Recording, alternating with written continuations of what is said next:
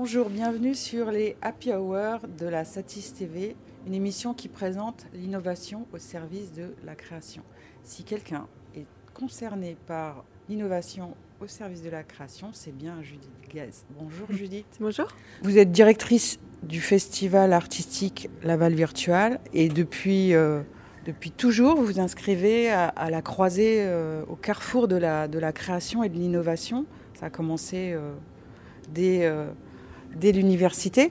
Oui, exactement. et, même, et même avant finalement, puisque euh, j'ai toujours été très intéressée par, euh, dans le milieu artistique par les arts de la participation ou des artistes. J'aimais beaucoup aller dans les musées, mais je me rendais compte que, que ce que j'aimais déjà, c'était des œuvres qui vont me faire participer où je, vais presque, même s'il n'y a pas de numérique, quoi, à jouer avec l'œuvre, euh, être dans une sorte d'immersion, etc. Et c'est vrai que dans mon parcours universitaire, bah, j'ai exploré ça avec euh, tout un parcours euh, très transdisciplinaire. Je changeais d'université presque tous les deux ans, euh, entre art plastique, où justement j'ai appris tout, ce milieu aussi de, l'art de la participation. Je créais des œuvres un peu optiques, etc. Je n'étais pas trop dans le numérique au début.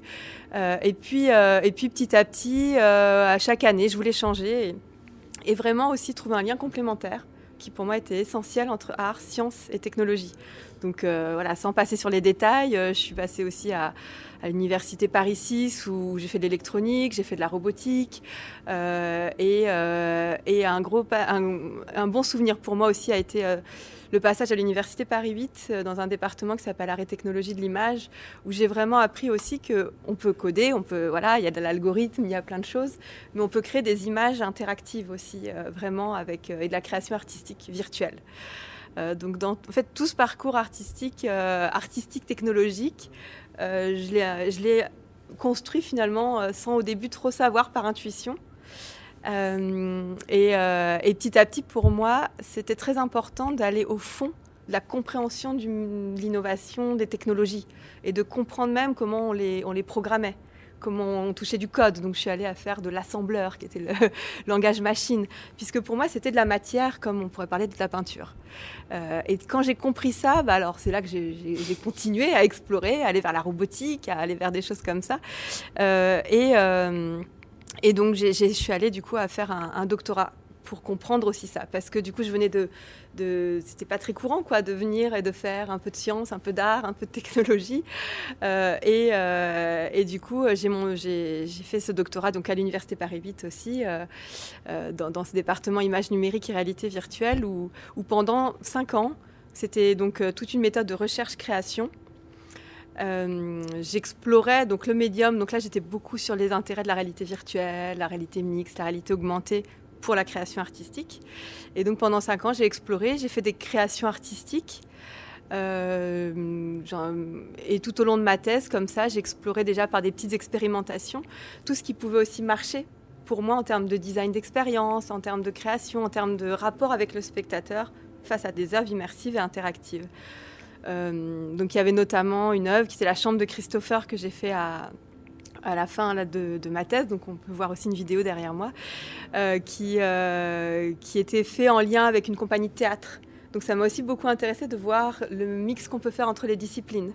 Euh, euh, et, de voir dans un rapport même transmédia qu'on appelait aussi à l'époque lors de, cette réalisation euh, qu'on peut avoir un propos qui s'éclate entre une scénographie de théâtre, de mise en scène et puis une installation de réalité virtuelle. Alors les vidéos montrent vraiment l'état de la recherche-création, c'est très expérimental, hein. c'était des vidéos faites main à l'époque quand on était en résidence avec les premiers casques Oculus à l'époque, complètement bidouillés, donc on était complètement dans un esprit de, bidouille et d'expérimentation pour, euh, pour vraiment explorer le médium et, ses limites et la, la, 360 et comment on guide le regard et, comment on va transporter le spectateur.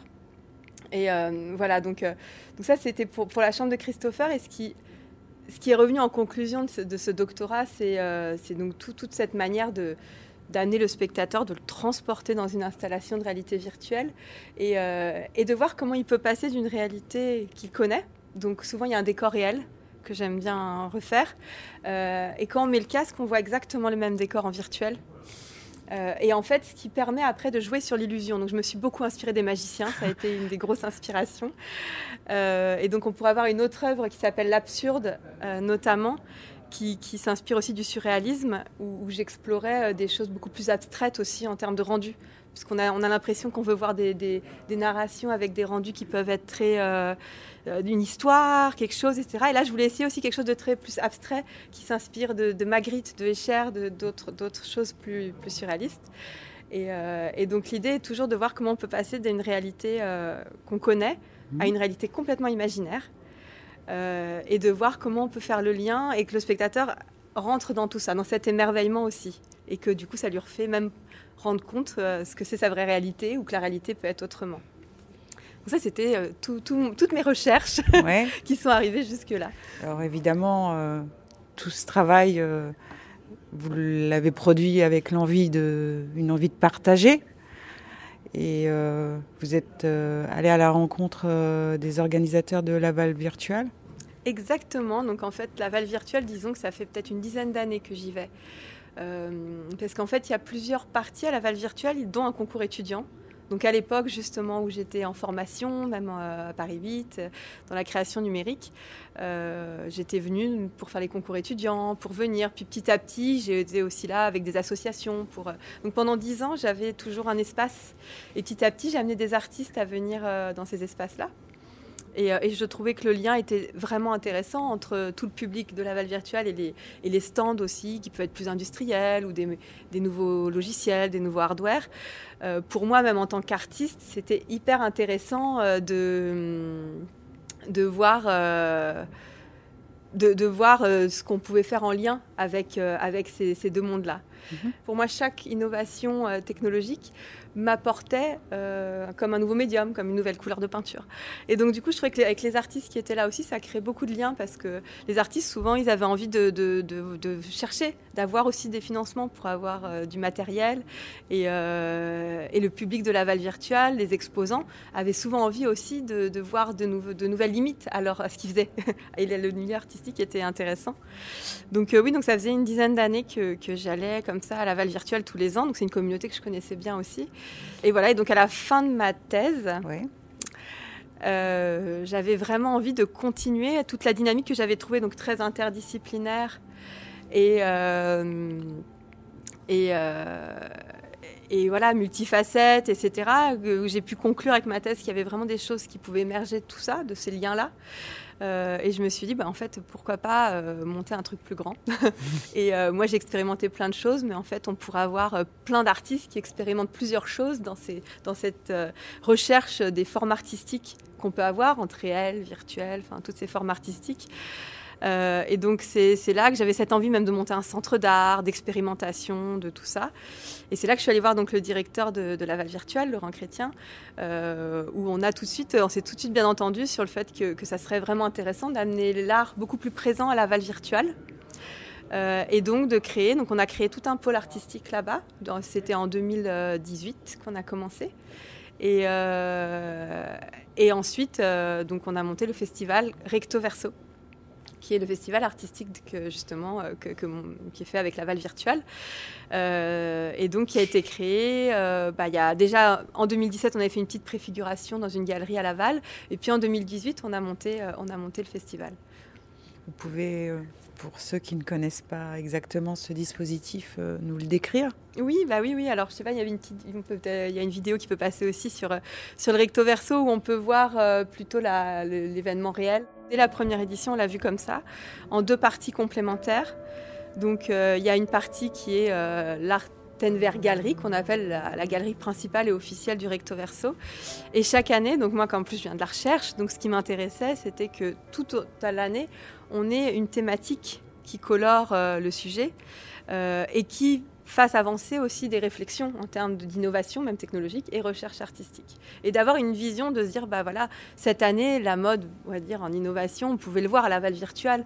Il y a des fois, c'était des interfaces comme les Kinect, ou d'autres interfaces comme certains casques, ou, d'autres fois, c'est des contenus, le collaboratif ou d'autres choses. Et c'est intéressant de mettre en regard aussi l'artistique à ce niveau-là. Euh, donc chaque année, il y a une thématique comme ça que, que je trouve intéressante. Et on lance un appel à projet euh, et, on sélectionne donc une quinzaine d'œuvres dans cette art galerie officielle. Et, euh, l'idée, c'est d'avoir des, œuvres très différentes les unes des autres, qui sont complémentaires. et d'artistes de, disciplines différentes. Ça peut être des artistes reconnus, des artistes émergents, mais que dans ces 15 artistes, on ait une complémentarité euh, de discipline et de matière. C'est-à-dire qu'on peut aussi avoir euh, de l'art plus avec la réalité virtuelle avec des casques, avec la réalité augmentée, avec la réalité virtuelle sans casque, avec la même robotique. Ça rentrait dans le concept euh, même de, présence et de, vie. Et, donc voilà, donc il y, a cet espace qui est la galerie principale et il y a un parcours artistique de cette exposition dans la ville de Laval. Donc on est en partenariat avec la mairie, le patrimoine de la ville. Euh, et, donc, du coup, on a plusieurs lieux, même magnifiques du patrimoine, comme le bateau lavoir de Laval, les bains-douches de Laval, euh, très art déco à l'époque. Euh, et, donc, ce qui est intéressant, c'est que là, c'est de laisser aussi la création plus libre s'exprimer. Et c'est ça qui m'intéresse aussi. C'est que dans la galerie principale, donc ça, c'est vraiment le côté très officiel. Et dans l'autre côté, c'est le contraire, c'est le côté beaucoup plus libre. Il y a tout un espace étudiant aussi, un des collectifs, des résidences. voilà, c'est le côté plus foisonnant. Le on et le off. Voilà, en quelque sorte, c'est ça. voilà, et ça se passe, donc tout ça se passe en parallèle du salon Laval virtuel pour mmh. créer cette dynamique dans la ville aussi euh, complémentaire. Alors cette année, euh, le Laval virtuel euh, tombait en plein pendant le confinement mmh, mmh. et comme beaucoup d'acteurs de la filière événementielle il a fallu se réinventer. En même temps, c'était un peu euh, une perche tendue, puisqu'au niveau euh, technologique, justement, on arrive à un carrefour, on peut commencer à faire des, choses, des rendez-vous euh, virtuels qui, qui tiennent la route. Donc, vous êtes monté dans le bateau du Laval virtuel numérique. C'est ça, effectivement. Alors, on a eu effectivement l'annonce que l'on ne pouvait pas faire en physique le Laval virtuel un mois avant. Donc, c'est-à-dire qu'un mois avant, on avait tout le programme qui était fait. On, est, on se disait c'est bon, ça roule. et là, et là, on ne peut pas le faire. Voilà. Donc du coup, euh, c'est vrai que euh, donc on, était, euh, voilà, il y a eu beaucoup de recherches tout au sein de l'équipe pour savoir ce, ce qu'on allait faire. Du côté vraiment Laval virtuel, ils ont trouvé cette alternative de, créer un Laval Virtual World. Donc du coup, ils ont créé un événement euh, dans cette sorte d'île virtuelle où il y a eu des conférences. On peut créer notre petit avatar et on, se promène. Et ça, a eu, on était très contents parce qu'on a pu vraiment voir la communauté qui s'est réunie quand même pendant cet événement-là. Et, euh, et moi, de mon côté, donc euh, bah, aussi là, on n'avait plus de budget, on n'avait plus rien, donc fallait, fallait se réinventer. moi, j'avais tout le catalogue des artistes qui était fait la sélection qui était faite. Euh, et du coup, euh, je voulais aussi soutenir, essayer de montrer quand même quelque chose. Et, étant dans la création artistique, et j'avais toute la scénographie aussi faite avec le lieu, euh, qui était dans une magnifique chapelle. Enfin, on avait tout un, tout un esprit de scénographie aussi lié, lié au lieu et à la présentation des œuvres. Donc là, on a, avec ma petite équipe, on n'était pas beaucoup, créé, recréé en virtuel, du coup, la galerie, la galerie, l'espace de la galerie, créer la scéno, reprendre ce qu'avaient nous avaient donné les artistes. Donc on avait quoi, des vidéos, des textes, du son, des choses comme ça pour essayer de mettre en scène l'espace. Quelques modèles 3D aussi qu'on a pu replacer. Et donc, euh, on, a, on a décidé du coup de faire euh, pour le recto verso quelque chose d'assez multiplateforme. C'est-à-dire que ça, pose, ça nous pose vraiment des questions en ce moment d'ailleurs sur, euh, sur l'avenir de, de, ces festivals qui peuvent être hybrides même, mmh. avec une partie virtuelle. C'est une bonne alternative, oui. Voilà, et, et, donc du coup, on a fait tout un espace, donc networking qui se passait pendant Laval Virtual World où là on peut se voir en avatar, donc on peut vraiment se rencontrer, des conférences et tout. Et, euh, d'autres, euh, d'autres passages où il y avait la visite qui se faisait plus de manière intime. J'aime bien aussi cette idée que ça soit solo, qu'on visite cette galerie. Euh, et donc là, on avait mis en place une visite vidéo qu'on pourra voir tout à l'heure et, et, une visite web. Et c'est-à-dire interactive. Donc c'est encore ouvert sur notre site Recto Verso Laval Virtual. Mmh.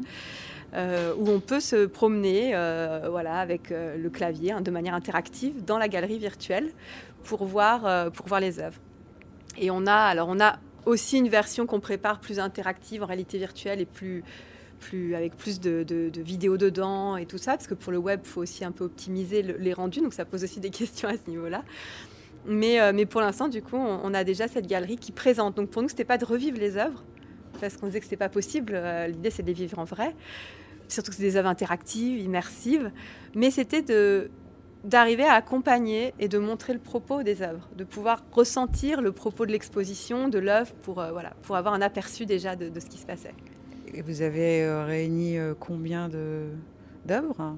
Alors, bah, dans la galerie principale, donc là on, s'est concentré pour le virtuel que sur la, la galerie, l'Artenver galerie principale, on avait 16 œuvres qui étaient présentées.